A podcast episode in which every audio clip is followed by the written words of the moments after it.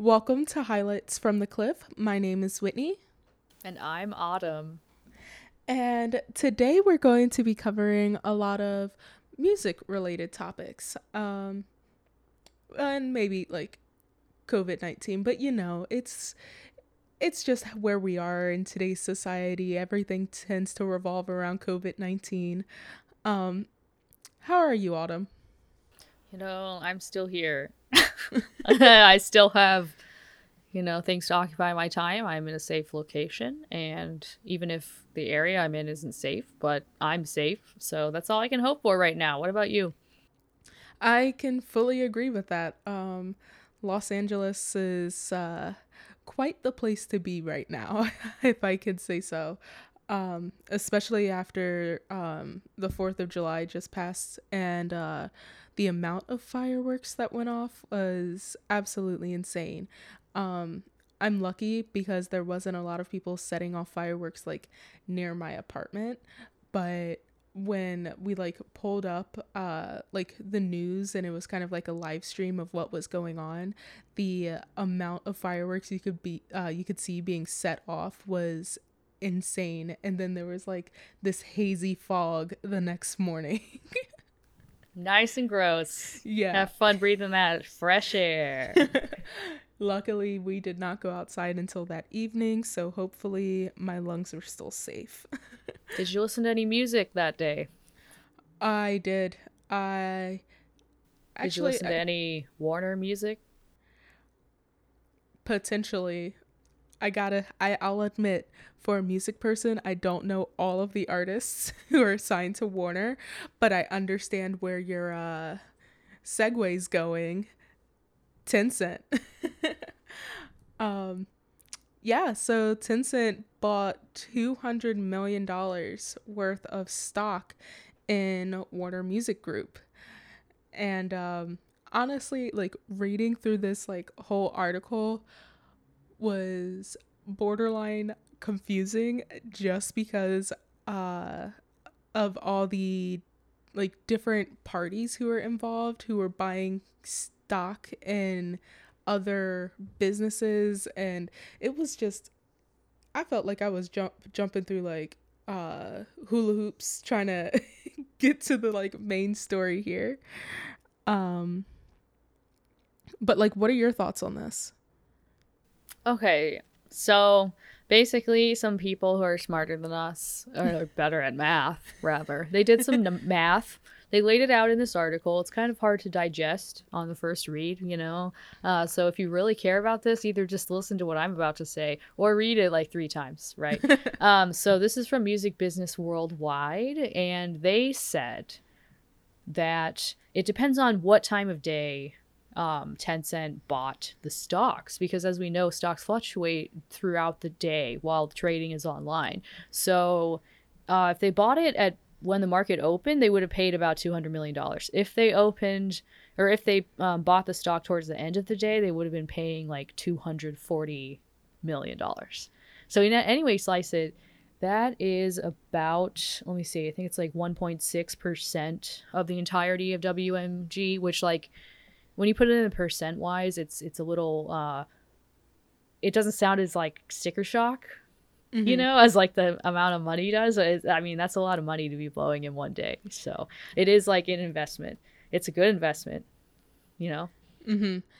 Yeah. And like, I, I like read through the rest of the article, and once you get towards the bottom is when things start getting really crazy, because they want to um, really point out why this, uh, Tencent buying stock in Warner Music Group is so like such an interesting thing for them to do, because uh, Warner Music Group and Sony Music Entertainment acquired stock in Tencent Music back in twenty eighteen, which is interesting in its own right. But then they go even further, and uh, they point out the fact that um, Tencent also uh, bought ten percent of uh, stock in Universal Music Group back in March, and that if um, Uni- uh, Universal still owns that, uh, like, oh, hold on, wait. Yeah, I'm I'm reading this correct. If they still own that stake, uh, then they own uh, three point five percent in Spotify, which is Tencent's rival. So Universal Music Group owns stake in Spotify, which is Tencent's rival, but Tencent also owns stake in Universal. So there, we're approaching the point of march, market saturation where they, it's turning into kind of like an oligopoly situation, I would say. I really question... What, I, I wonder how much this goes on in other areas of corporate America. Mm-hmm. I don't really know. I only know about this because I care about entertainment news, like, so, which is why I'm a host of this podcast. Um, but I don't really know how often this goes on. This might be more common than we think. If it's not common, however, I, I mean, I think even if it is common, this is still kind of a cause of concern for me as like a consumer, because it's kind of like, how do you... How do you really know, like, who you're doing business with mm-hmm. as a consumer, like on that just subscription based level or that listener level? Like, how how do I know that I'm supporting you and not like your rival Universal Music Group? Or, you know, if people want to be like discretionary with the types of uh, companies they follow or, uh, you know, do business with. And I think it's really questionable of whether this this falls into... um. I don't know. I just think back to like uh, Teddy Roosevelt. Was it Teddy Roosevelt or um, Franklin Roosevelt? Trust busting. All these like major like U S um, like steel and iron and stuff mm-hmm. um, during his presidency. And it, it kind of reminds me of this. It just really does. How the if these companies are just like quote unquote too big to fail, uh, I question whether that's really happening based on the way the the market is supposed to work, or if it's just an exploit that shouldn't be happening. Yeah, I think you do bring up a really good point, though, about uh, whether or not this is something that typically happens, because the article did point out how this is uh, like a very interesting uh, move on the part of Tencent. So I'm not sure if it is something that happens very often or if it's just like, oh, hey, they did this in case you didn't see it. But um, it also does bring up that, like, a question in my mind, like, let's say if, like, a C E O or uh, a higher ranking member of any of these organizations does something that uh, the vast majority of people don't want to support, and so they pull their support directly from that company, and then they are supporting another company, not realizing that the initial company also bought stock into the other companies that they decided that they want to support. So they're still indirectly supporting the initial company that they didn't want to support. And that might be a roundabout way of explaining what I'm saying, but I also don't want to name drop any companies to insert in there, because as of right now, there is no um, heinous allegations out there, and I don't want to put anyone under a spotlight and being like, you're bad, because they're not. Right. Yeah. I second that. It's really interesting. Well, this is some big news. I guess we'll see what or if this changes anything. So speaking of uh, Tencent, let's talk about India and TikTok and, well, Tencent. Yeah. So India outlawed fifty-nine different uh, China-based apps, including WeChat, which is owned by Tencent, who we just mentioned in the last news segment, and ByteDance's TikTok, which a lot of people had been using prior to this happening. And I can imagine that there were probably more people using WeChat too. Yeah. Um, I I think it was six hundred eleven million lifetime downloads of TikTok since it started, and thirty point three percent of them were from like uh, Indian-based users.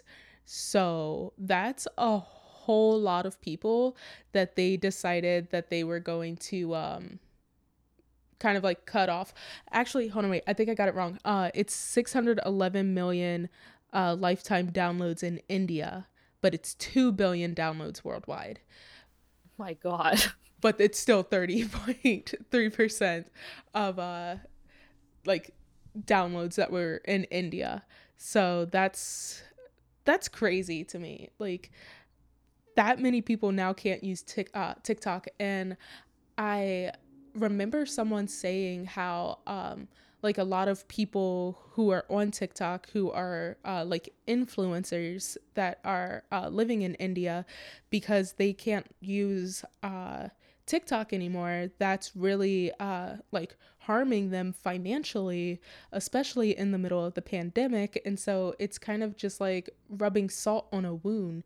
And it really uh, sucks to be in that predicament, because uh, the Indian government uh, pretty much said that they were getting rid of TikTok and all of these other companies for, um, I think it was like national security reasons.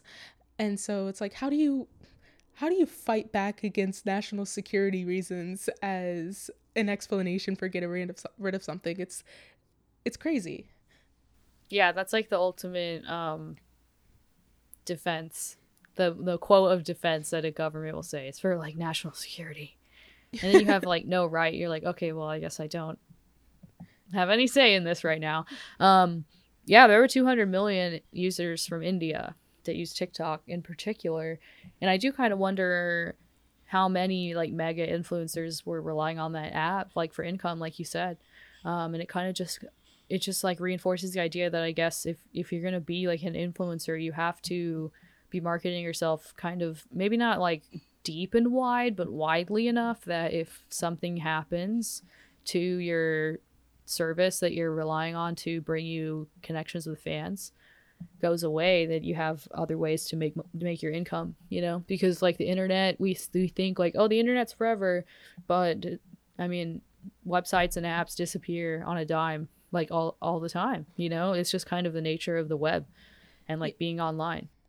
Yeah. And even if like that app or uh, that website doesn't disappear, if you take a look at YouTube, uh, how they keep cracking down on uh, like content, and people are like their videos are constantly ge- getting demonetized. So it's like they can't even make a uh, revenue from the thing that they are initially doing. So a lot of influencers whose main platform is YouTube, they're branching out and either going to other platforms, or they're like setting up like Patreon accounts, or uh, really trying to push for people to like buy their merch and all of that. So, um, like there's a lot of things that uh, start to spiral if you do lose that initial platform in which you made your money. And I severely hope in the case of um, all of these influencers in India that they did uh, diversify their revenue streams. But if they didn't, a lot of them are going to be S O L. And that's just, it's unfortunate. Yeah, it's kind of like... Uh... it reminds me of kind of like athletes, how, you know, if you get like injured once, your whole career's over, and then you have to find another way to like, that's all you know how to do. If you're like a pro athlete, that's ma- majority of the time, that's probably the thing that you know how to do mm-hmm. in, in anywhere in the world. And then suddenly, if you're not prepared for that to happen, for the rug to be yanked out from under your feet, yeah, it's just a bad situation. But uh, we did see other apps get like in the tens of millions of downloads in like days in mm-hmm. India that were kind of like replacing TikTok. So I hope that those people are able to like migrate over to that, those services that are available. And I guess, I mean, if twenty-two million people downloaded these apps, then I bet a lot of them knew who they were going to try to look for, like the people they were going to go look to follow, you know, on those apps. So hopefully I hope they're doing okay. Yeah. And I honestly, like just looking through the rest of the companies, uh, like Shein, Clash of Clans, Romwe, like all of the, uh, and a bunch of other uh, popular apps. And I, I don't know all of them, so I'm just going to assume not so popular, but um, it's crazy. Also, like you said earlier, WeChat. Um, so yeah, it's just, it's crazy because like Shein and Romwe are like fast fashion clothing uh, websites and apps, and then Clash of Clans. Like, it's just a game. Mm-hmm. But um, I guess uh, India had their reasons for wanting to ban these apps. So who's to argue with national security? Yeah. Yeah. Yeah. Uh, we're going to bring it back around to mm-hmm. music for a minute, because uh, Spotify is probably worth fifty billion dollars. Yeah. And it's crazy how fast uh, they were able to double their uh, worth on the stock market. Um, and I'm sure at least a portion of it is due to uh, like covid nineteen, but uh, a good like majority of the reasoning is because of their um, push for podcasting and wanting to have podcasts on their platform. And they signed an exclusive deal on May nineteenth with uh, Joe Rogan. And mm. uh, it's like Spotify's share price rose by forty-two point seven percent after that deal was solidified. So, like, clearly podcasting is a big deal, and um, people are trying to jump on board, but also just like the importance that uh, Spotify is placing on podcasting when it's technically supposed to just like serve as a um, place for people to get music, sort of thing. Yeah, they're truly a diverse media library, you know? Mm-hmm. It's kind of like, it's it's almost like, a f- it just reminds me of a physical library. You know, you walk in and it's like the best one you've ever been in. And you're just like, wow. They're everything I could want here, right here. They never want you to leave. Don't change the channel. Literally, I I think that's uh like their like marketing tactic. It's like, oh, well, we'll bring you here with all the music that you could want, but hey, we also have podcasting, and we don't have to pay any royalties for podcasting. So listen to the podcasts, because it just lines our uh, pockets with money, which is great for us because yay for our margins. But um, like, I know this article had mentioned how uh, some music ex- executives are a bit kind of on the fence about uh, Spotify's push for podcasting, because then they're they kind of see it as like, hey, what about us?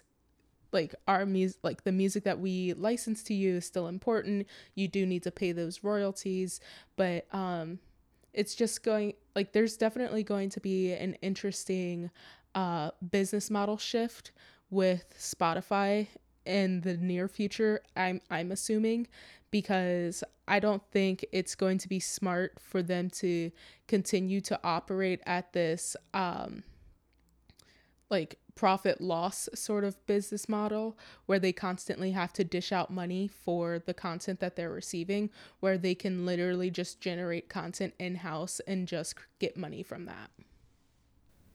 Yeah, I just like see that taking a really long time. Yeah. If they're gonna do like music, if they're gonna truly be a diverse library of media, then like the, there's no way you can like replace the volume of music that already exists. Mm-hmm. So I don't know how that would work. Do you have any thoughts on that?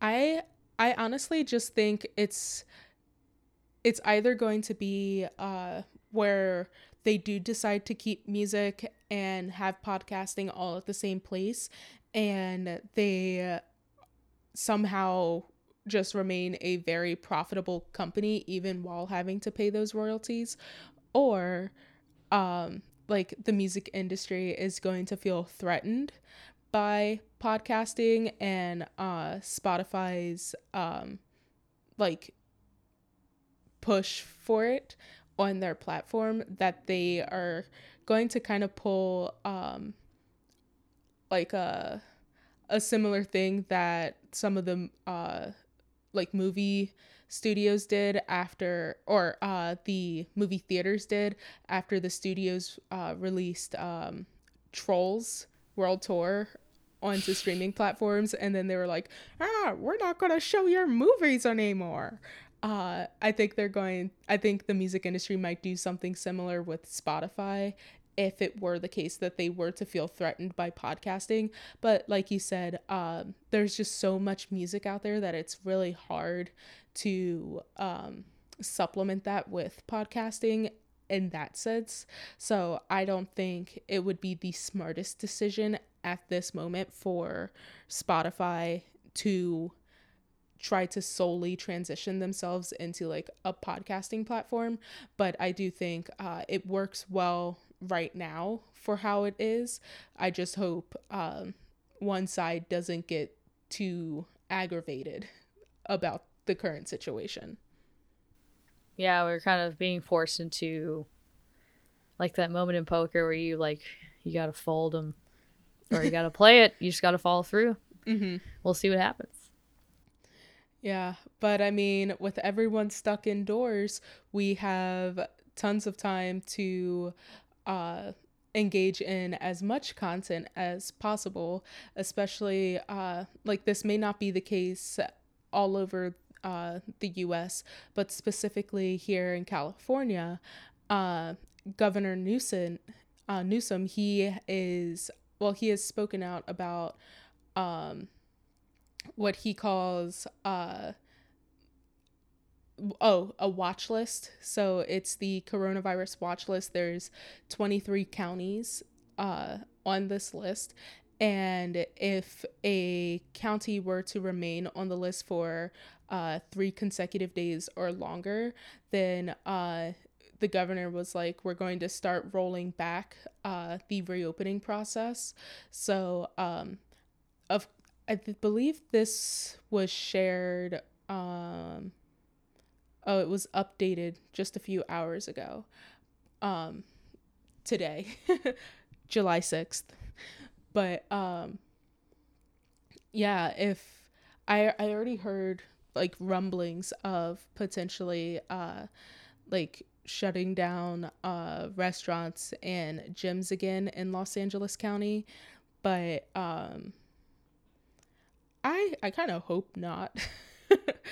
um, but if that is the case, like, of course, I'm going to fall in line and not cause any sort of chaos, because there's no point in that. Just, you got to do what you got to do to get past uh, where we're currently at, and hopefully we'll see things um, take a turn for the better.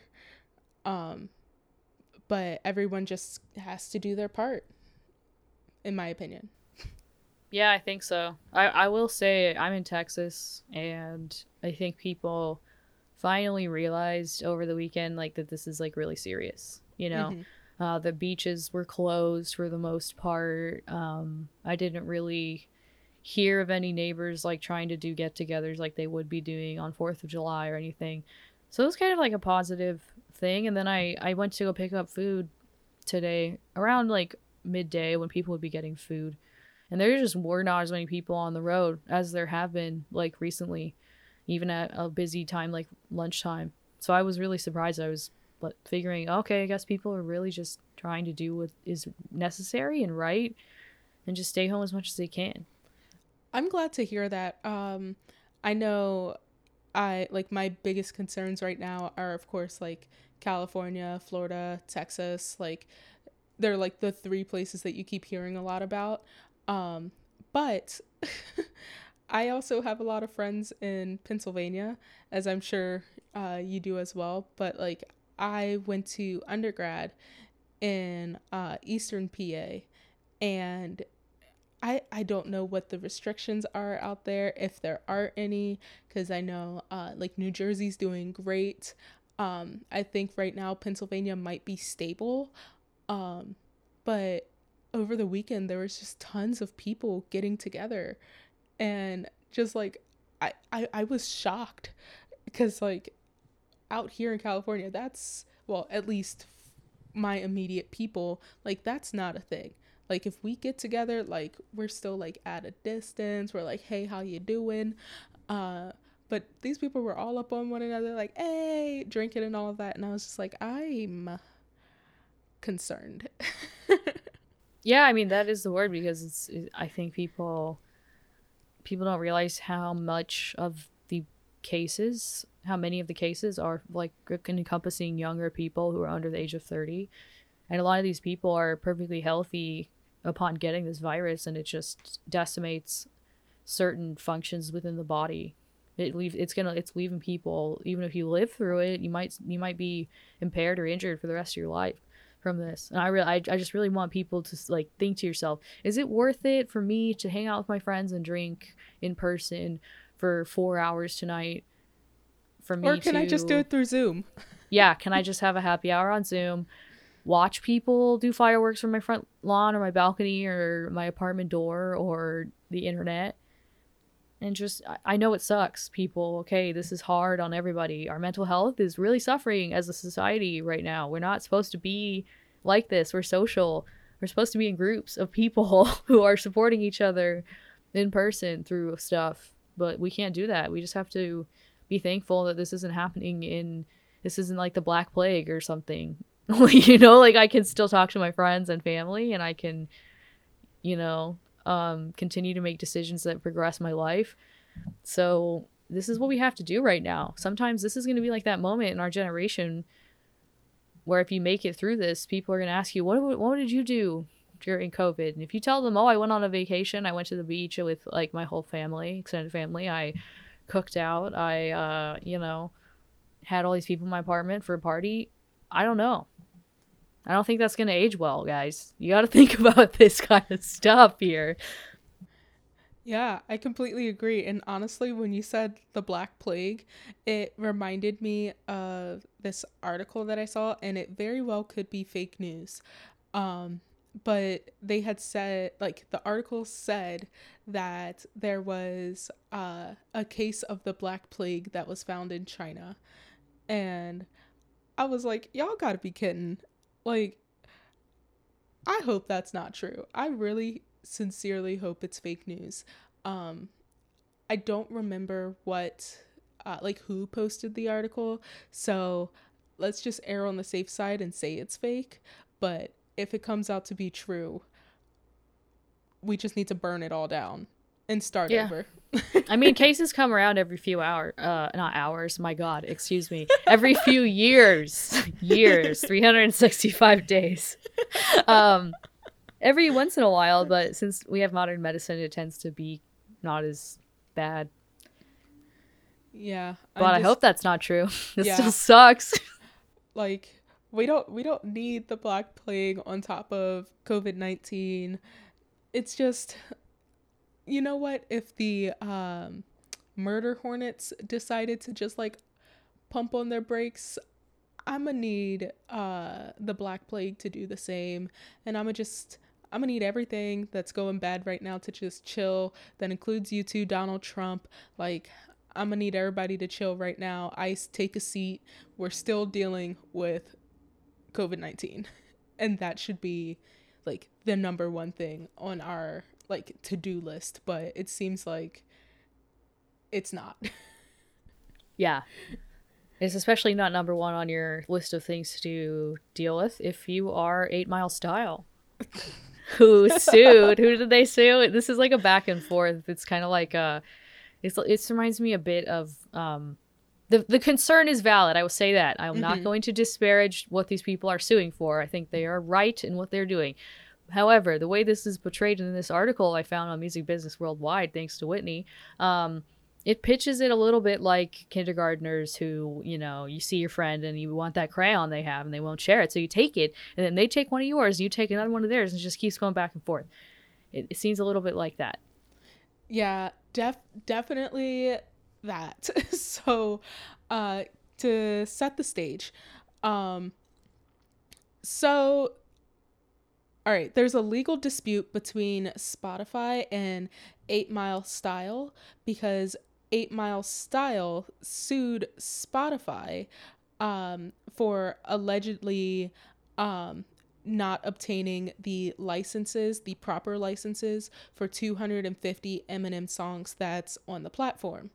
And then Spotify was like, no, no, it's not our fault.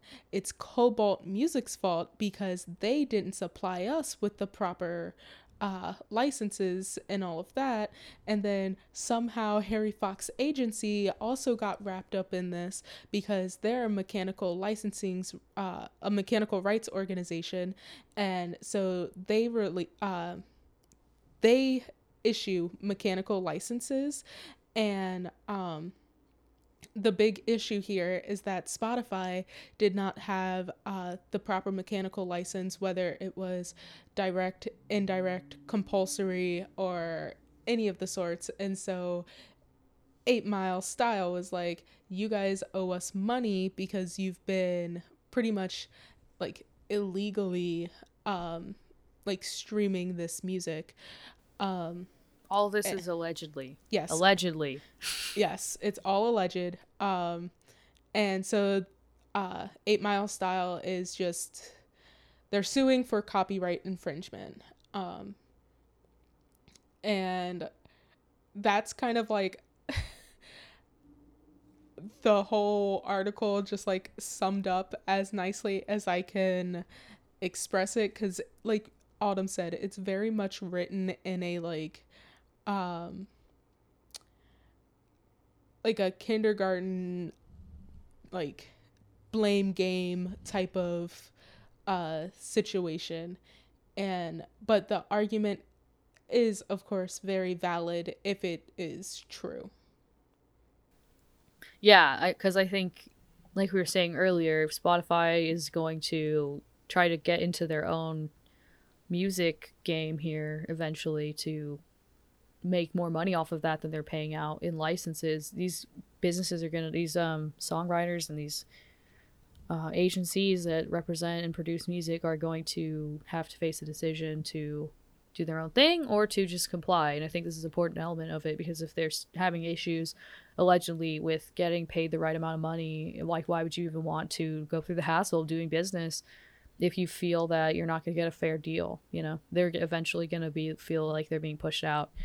So we'll see what happens. Uh, I will say the lawyer representing Eight Mile Style has won a lot of recent popular cases. He won uh, in the case where uh, Marvin Garvey estate uh, claimed copyright infringement against Blurred Lines a couple years ago, which is like a big deal. He won that case.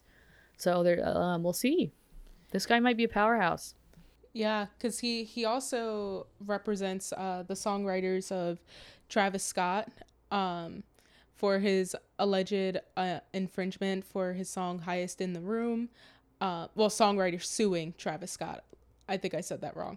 Uh, for uh, his copyright infringement um, for Highest in the Room. And um, also...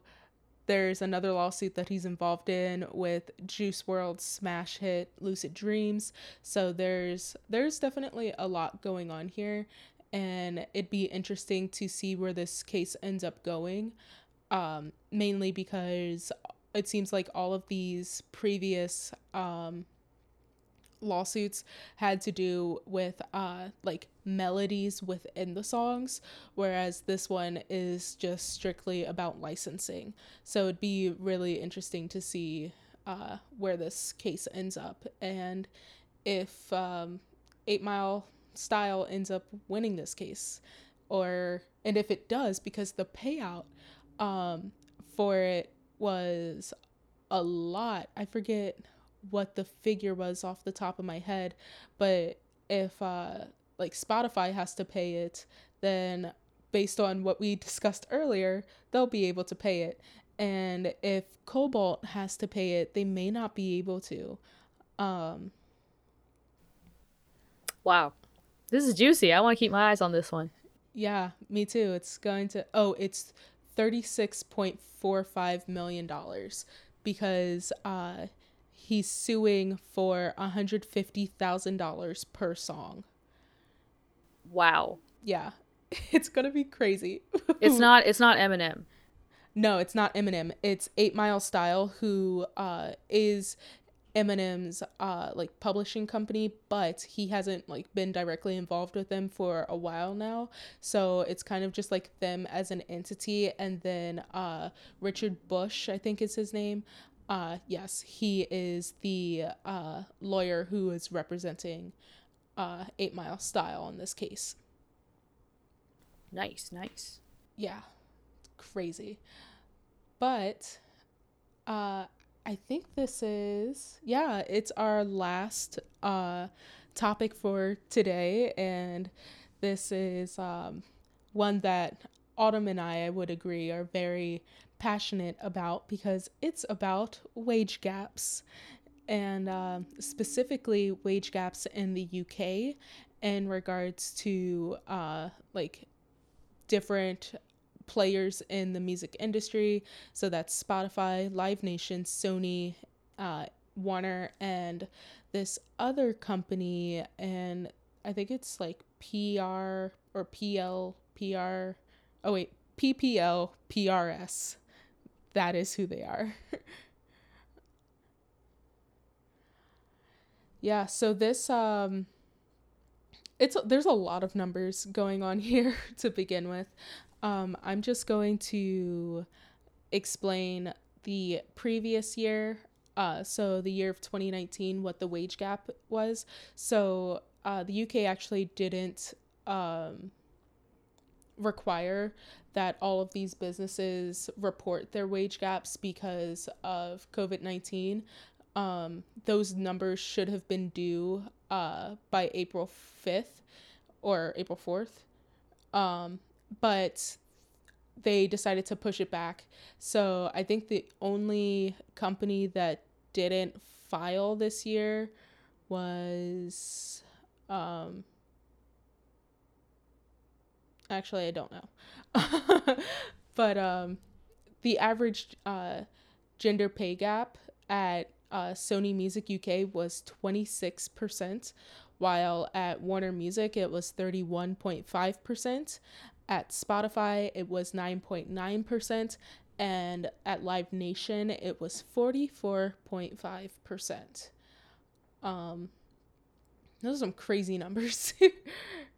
Yeah, I think I just I have a little bit of shock upon hearing this. This is, I mean, that's kind of huge. That's a huge number. That's, oh God. And this is like aggregated, so it's probably worse for like women of color. Yeah, like uh, they actually later on in the article went into more detail about how these wage gaps are uh, split up between like uh, higher ranking employees and lower ranking employees, and also the percentage, like the male versus female percentage in these companies for those positions. And um, some of them are kind of expected.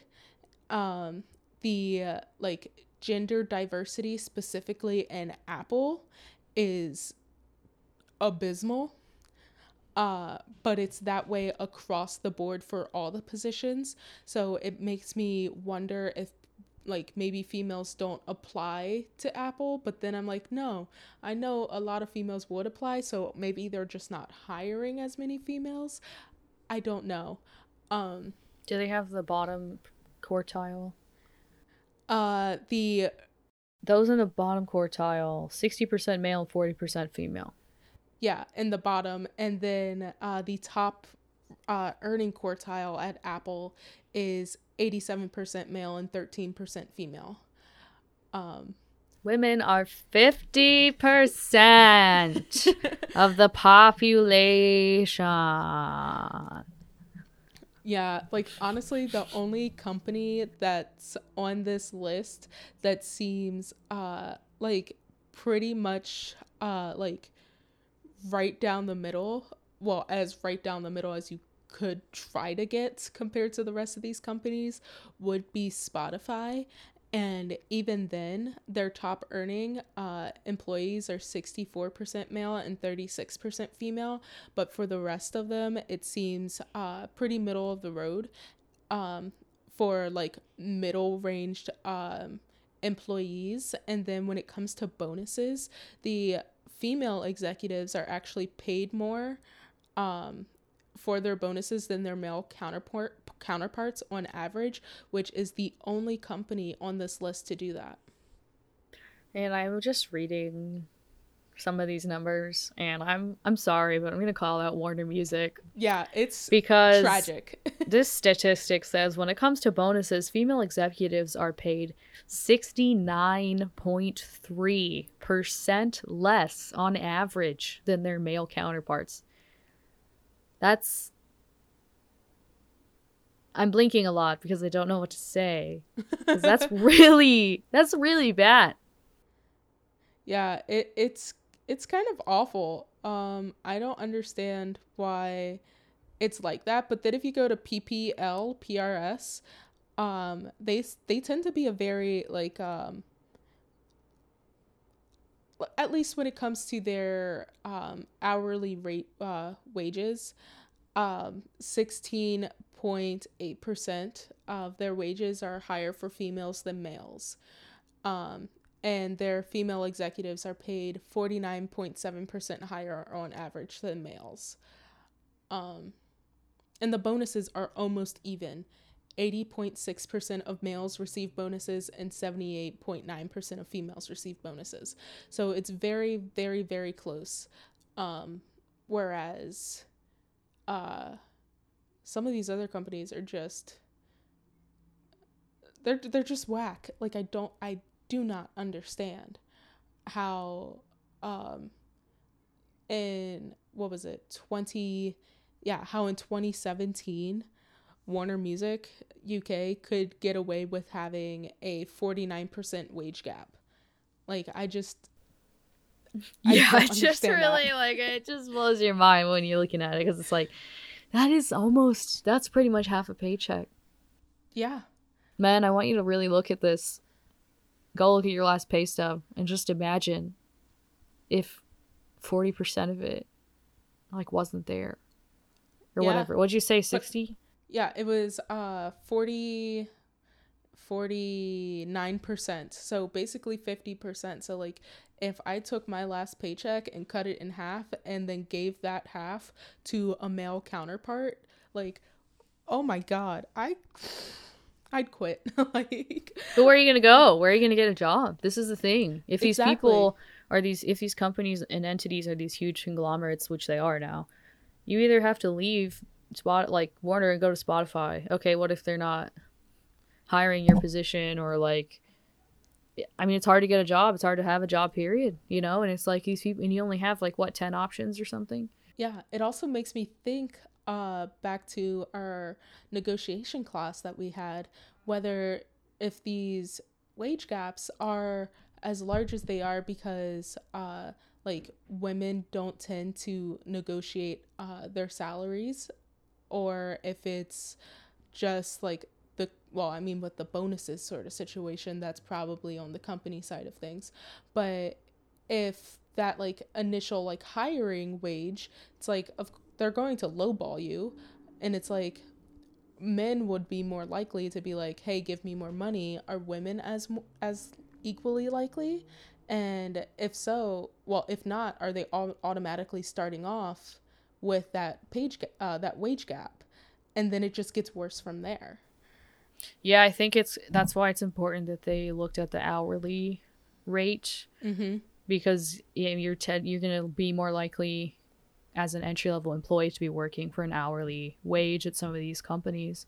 So I think that's interesting that they used hourly with that. Yeah, because if, even if you have, you know, half of your lower quartile male and half female, if you're still perpetuating this wage gap, then of course those women are going to leave the company over time if they realize that they're being underpaid, which reinforces the top quartile people having pay differences and gender disparity in the workplace. It, yeah. It's a ripple.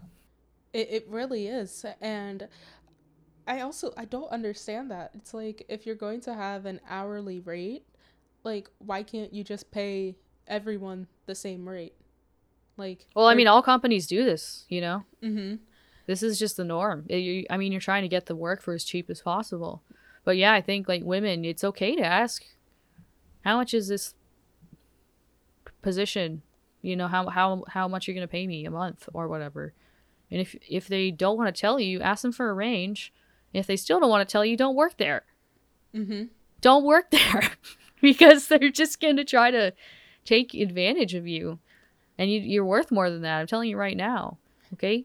That, and also just like, do your research ahead of time. And it's like, if you do end up making it to that point where they're giving you an offer and you know it's lower than the average that uh, someone in your position makes, try to uh, negotiate it. And if they don't want to, walk away. Like, there's no harm in walking away. Even if you put in all that time going through that interview process, you don't have to feel obligated to take whatever it is that they're giving to you just because you put in all that time. If you don't feel like you're going to be valued at that company, don't put yourself in that situation, because ultimately later on down the road, you're just going to have to find a job again.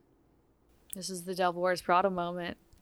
she she walked away and her life was great after that. Yeah. Throw that phone in the fountain, honey. But I mean, it, yeah, just do what's best for you. And it's twenty twenty. If people don't want to uh, appreciate you for who you are, just just let it be. Just... Get rid of them. Out of your life. Mm-hmm. Wow, that's, I guess that's a pretty positive note to end on. It is. You don't need toxic people in your life. Cut them out. They're they're not good for your health. Yeah, this is so true. We have enough things bad for our health around us right now. We don't need one more. That, right? With uh, covid nineteen, we don't need any more stressors. Get rid of the toxicity and just try to go about your day as best as you can. Just uh, live your best life. And if your company's not treating you right, just uh, either point it out or be like, all right, I will see you when I am financially stable. All right, everybody, please stay safe and stay home. Yes. All right. Well, we will see you next week. Bye. We'll be hanging.